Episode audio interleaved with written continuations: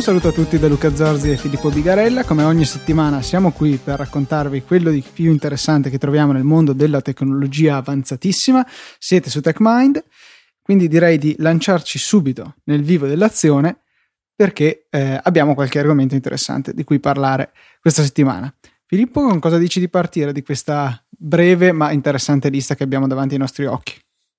Beh, eh, diciamo che un po' egoisticamente eh, ti chiederei di partire parlando dell'argomento U P N P che avevo visto che avevi messo in lista. Mm, sì, giusto. Questo è un argomento che eh, ho toccato, o meglio, mi è toccato riscoprire per un amico che aveva alcuni problemi di gestione delle porte. Allora, cerchiamo di fare un'introduzione prima alla lontana per poi arrivare nello specifico.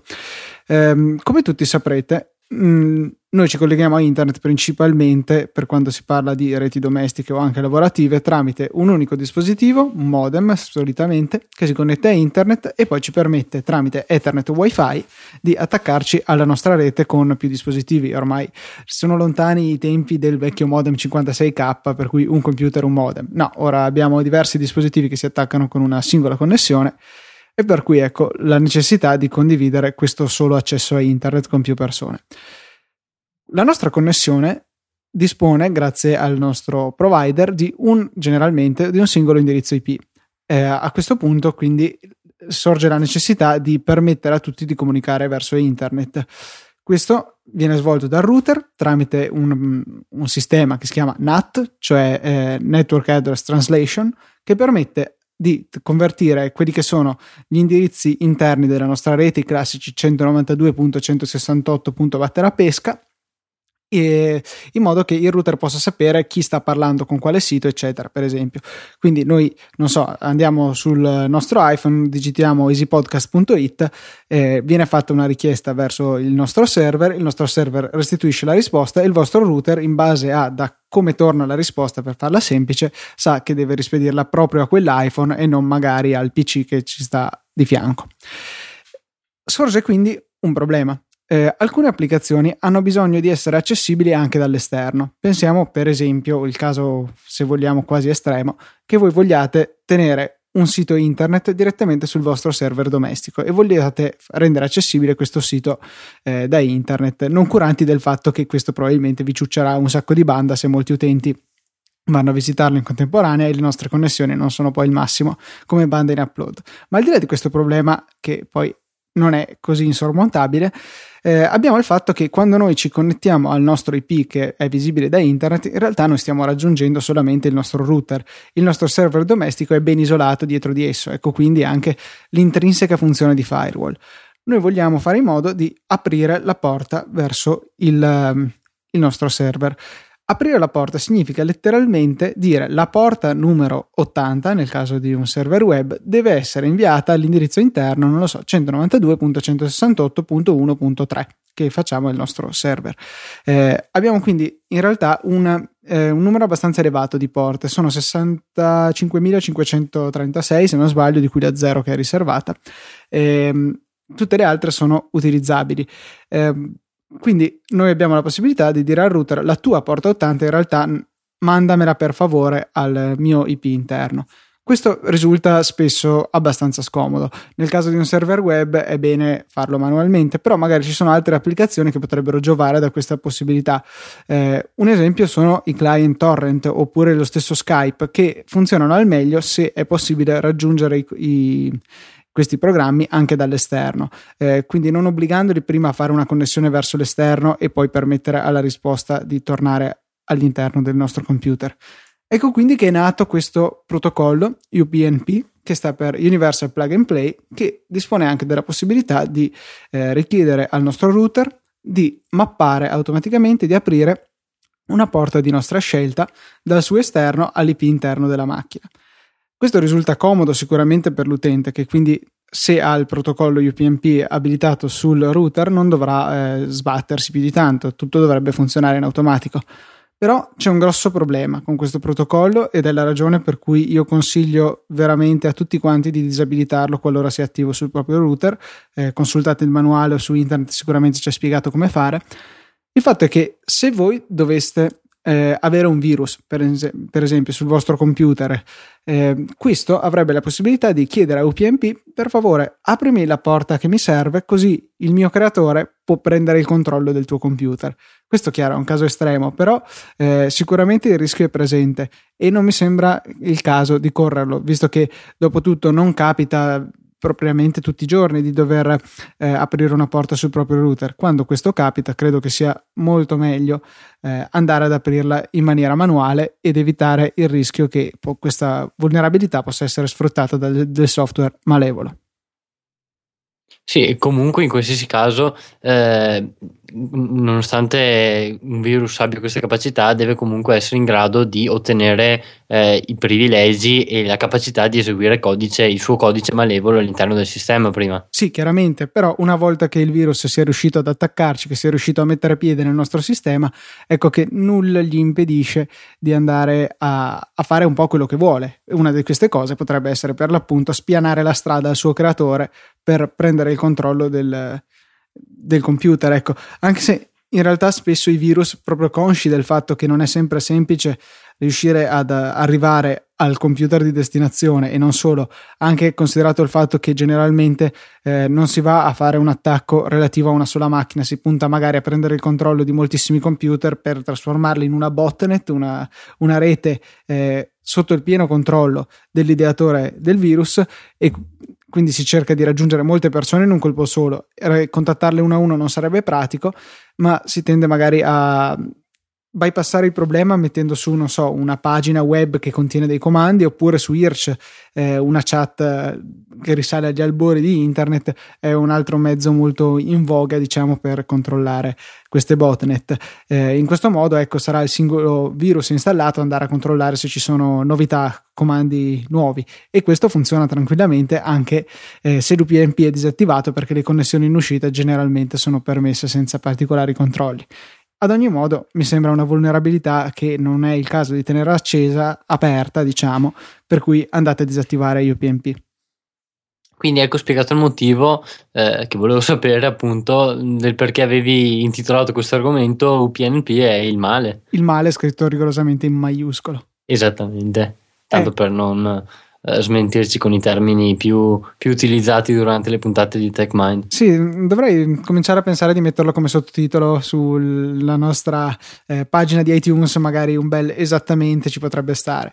A caratteri cubitali? Naturalmente. Invece eh, Marco Boiocchi, ancora del tempo fa, ci aveva chiesto su Twitter come faceva questo strano servizio che permetteva di nascondere le icone di sistema mediante un semplice link, senza bisogno di jailbreak, senza bisogno di tweak vari, e le icone proprio sparivano dal nostro dispositivo fino a quando questo eh, non fosse riavviato. Vuoi spiegarci? Perché me l'hai accennato prima e mi sembrava molto affascinante come sistema. Sì, eh, allora diciamo che eh, all'inizio, quando questo sistema è stato pubblicato, eh, sinceramente non, non, non l'ho considerato molto, però eh, ultimamente, proprio perché ci è stato chiesto da lui e anche da un altro amico, eh, ci ho dato un'occhiata e ho cercato di capire su cosa si basava il suo funzionamento. Eh, è importante dire che eh, si basa sul, su una funzione introdotta da Apple per le aziende, ovvero per la distribuzione enterprise delle applicazioni, e questa funzione è stata introdotta da Apple appunto eh, a partire da iOS quattro e permette a, a quegli sviluppatori che realizzano applicazioni interne eh, alle aziende eh, di distribuire l'applicazione stessa eh, completamente wirelessly, ovvero senza la necessità di andare a installare eh, il file I P A nel proprio computer importandolo in iTunes. Quindi basterà visitare una pagina e, e appunto eh, attraverso un, uno speciale schema U R L l'applicazione verrà installata in maniera completamente libera, diciamo. Specifichiamo, questo schema U R L è quello che ci permette di richiamare un'applicazione da un'altra, eh, semplificando oltremodo, eh, nell'iPhone. Quindi se noi andiamo, non lo so, a richiamare WhatsApp due punti slash slash da eh, Safari, questo ci aprirà eh, WhatsApp. Ora, questo non è particolarmente utile se fatto in maniera eh, manuale, quindi andando a scrivere l'indirizzo, però le applicazioni possono essere richiamate l'una dall'altra in questa maniera e spesso c'è modo di eh, passarsi dei dati. Per esempio, non so, Instagram ha un particolare U R L che apre l'app e automaticamente ci porta alla modalità fotocamera, quindi saremo pronti a catturare una nuova immagine. Ecco quindi che questo è il, lo stesso sistema utilizzato dal noto Launch Center Pro, che se ascoltate anche Easy Apple, Federico non smetterà mai di elogiare, e vi permette di creare dei collegamenti rapidi non solo all'applicazione ma anche a una specifica azione dentro nell'applicazione, sfruttando per l'appunto questi U R L scheme. Ecco, in questo caso invece che lanciare un'applicazione viene eh, lanciato, o meglio, si inizia a comunicare con un servizio. E l'U R L, l'U R L scheme utilizzato è I T M S Services e mh, attraverso questo servizio viene scaricato un file property list contenente, di, contenente un dizionario, eh, ovvero un elenco di chiavi e valori che spiegano al servizio eh, gli elementi eh, che dovrà andare a scaricare praticamente. O meglio, eh, all'interno di questo dizionario viene indicata un'I P A mh, ipotetica da scaricare e eh, soprattutto un bundle identifier, ovvero una stringa che viene usata per identificare le applicazioni all'interno di iOS. Eh, il funzionamento di, di, di questo servizio per nascondere le applicazioni si basa eh, sul fatto che eh, un bundle identifier è univoco all'interno del sistema, o meglio, Eh, non possono esserci due applicazioni con lo stesso bundle identifier, perché appunto il sistema eh, diciamo eh, sostituisce l'applicazione installata successivamente eh, con lo stesso bundle identifier a quella presente in precedenza.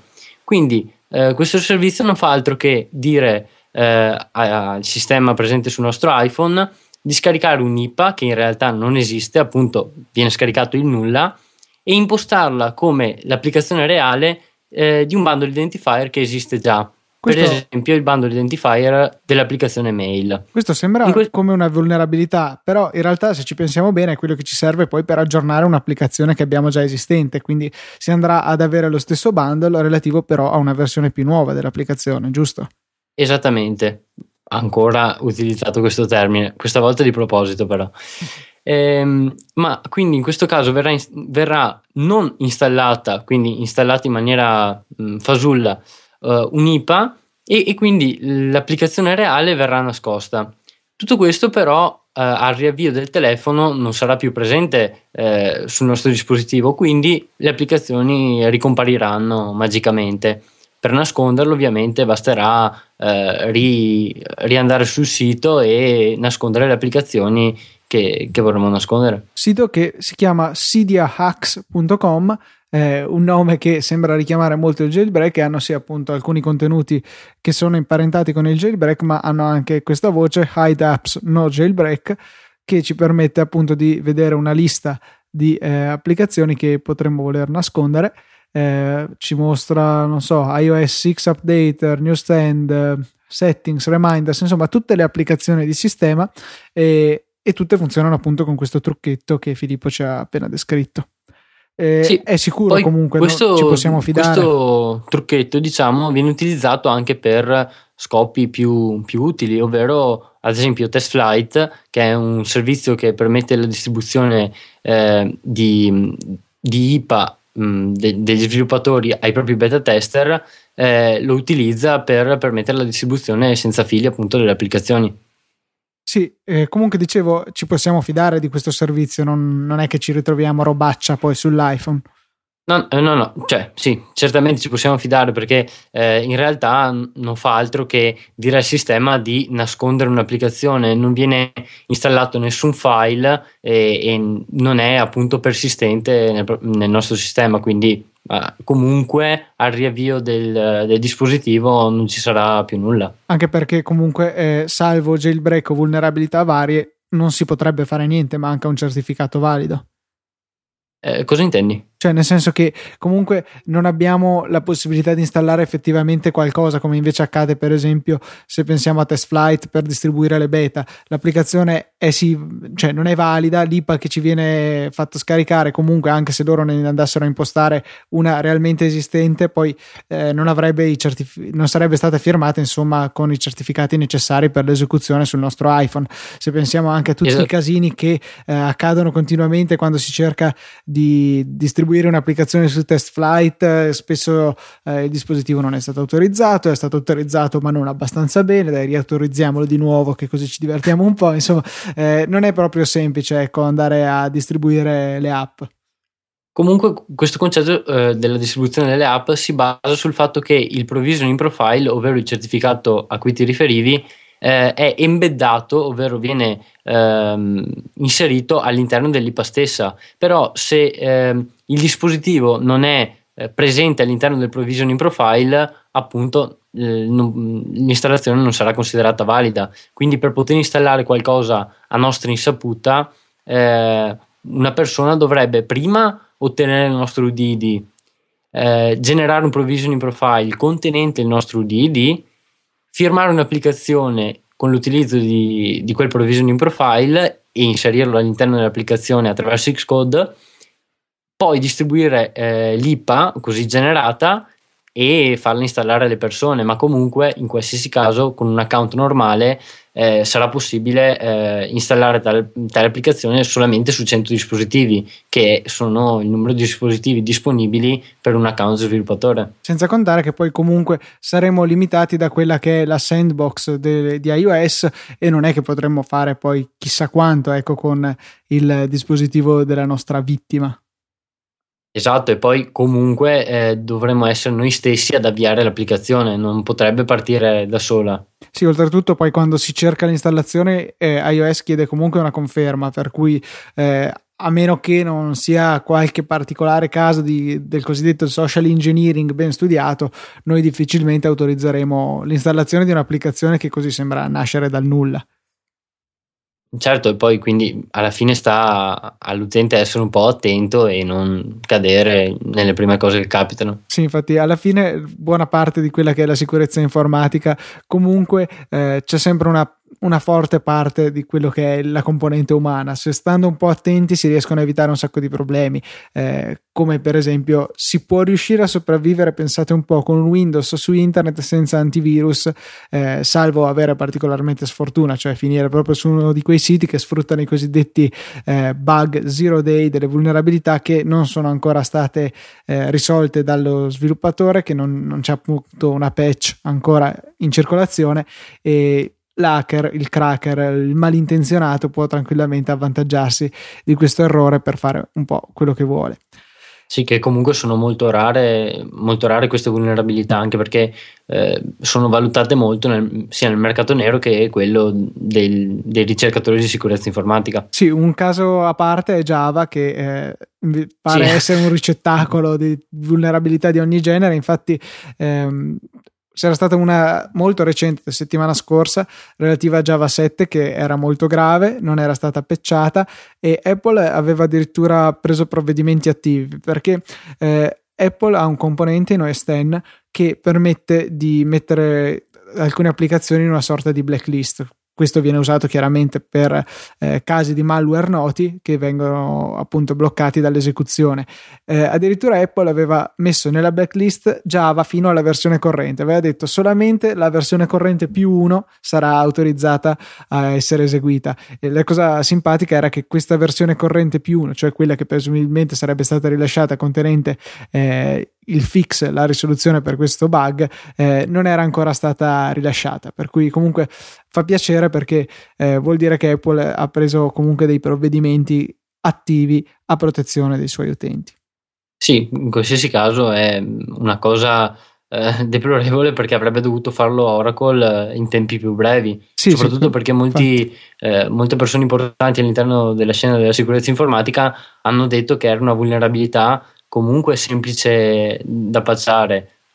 Sì, per cui insomma questa volta colpa di Oracle, l'ultima volta era stata colpa di Apple che aveva latitato un sacco nel rilascio della, della versione aggiornata di Java, perché fino all'anno scorso credo proprio Java era incorporato in O S dieci, gli aggiornamenti erano gestiti da Apple e non da Oracle che è l'azienda che lo produce, eh, per cui insomma un po' di colpa se la prendono un po' l'uno un po' l'altro. Insomma Java eh, se vogliamo eh, è, sarebbe opportuno evitarlo qualora sia possibile. Consiglio al volo, eh, qualora usiate Safari, molto semplice, nella sezione preferenze sotto sezione sicurezza togliete la spunta da abilità Java, di modo che comunque vi proteggete un pochettino di più da quelli che potrebbero essere attacchi veicolati tramite pagine web.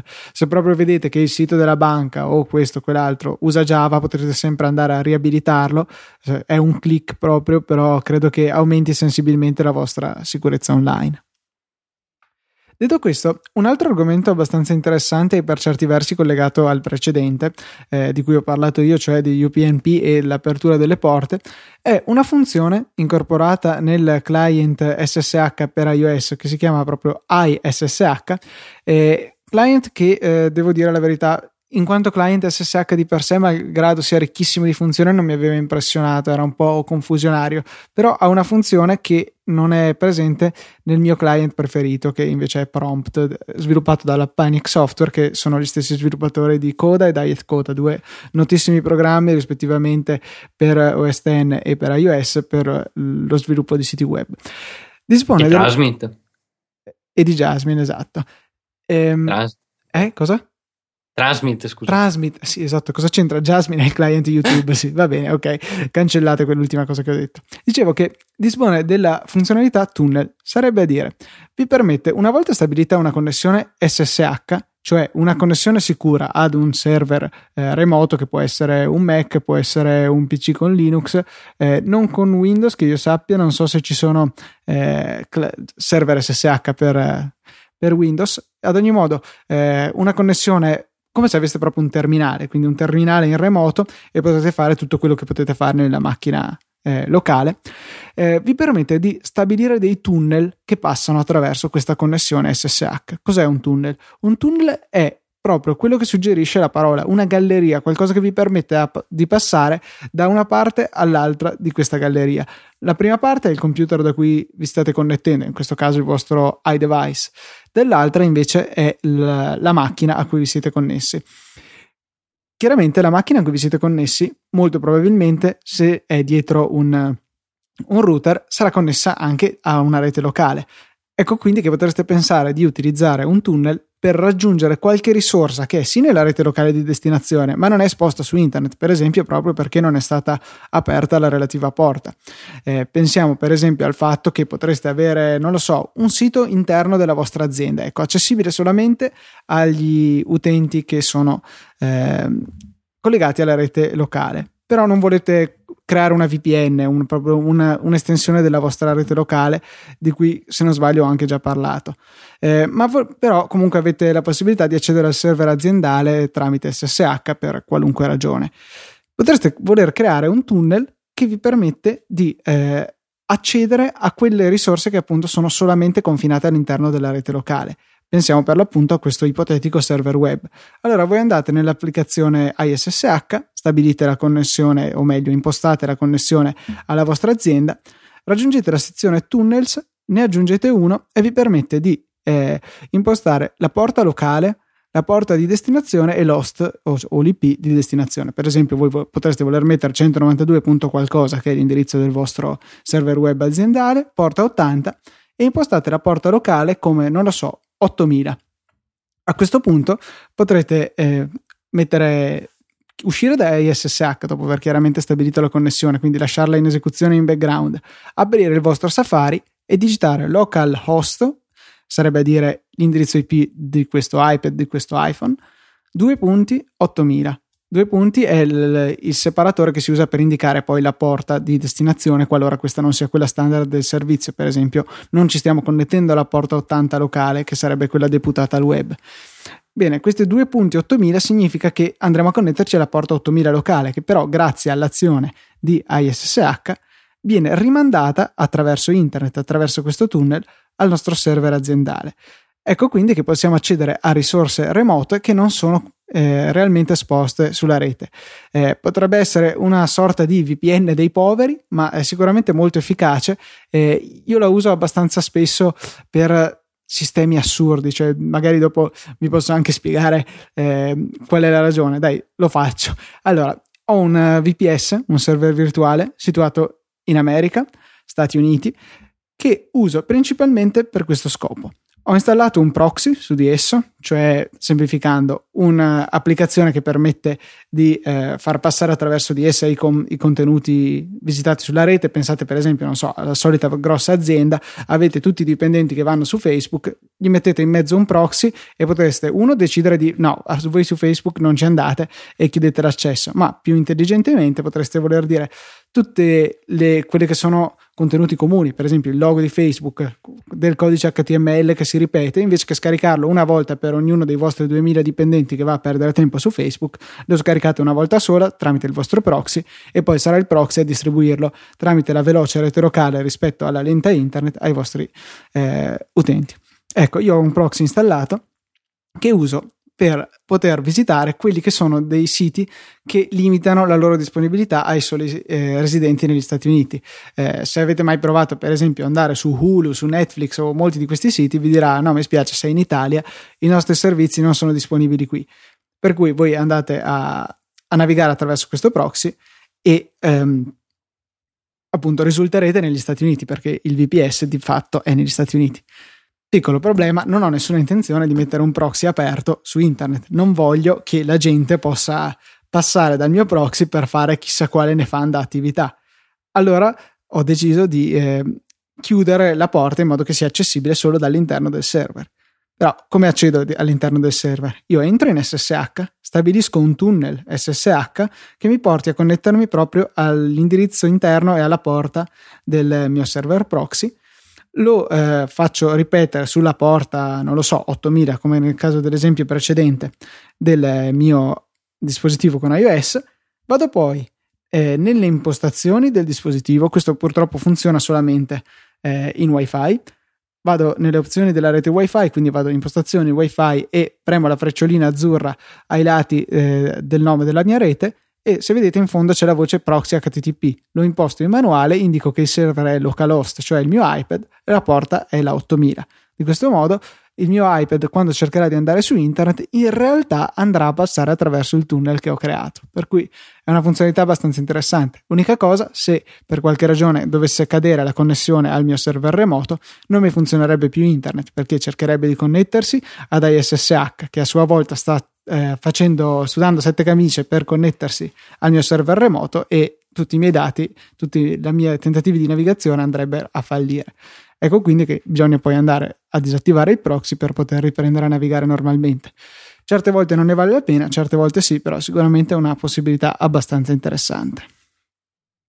Sì, diciamo che a seguire questi discorsi che mi fai ogni tanto, anche perché me l'avevi già spiegato di, di questi proxy, resto sempre più stupito di quante risorse Luca riesce a tirar fuori. Comunque, vabbè, della serie sfruttare bene quello che si ha a disposizione. Dopotutto per questo V P S pago un dollaro al mese, insomma devo farlo fruttare questo dollaro.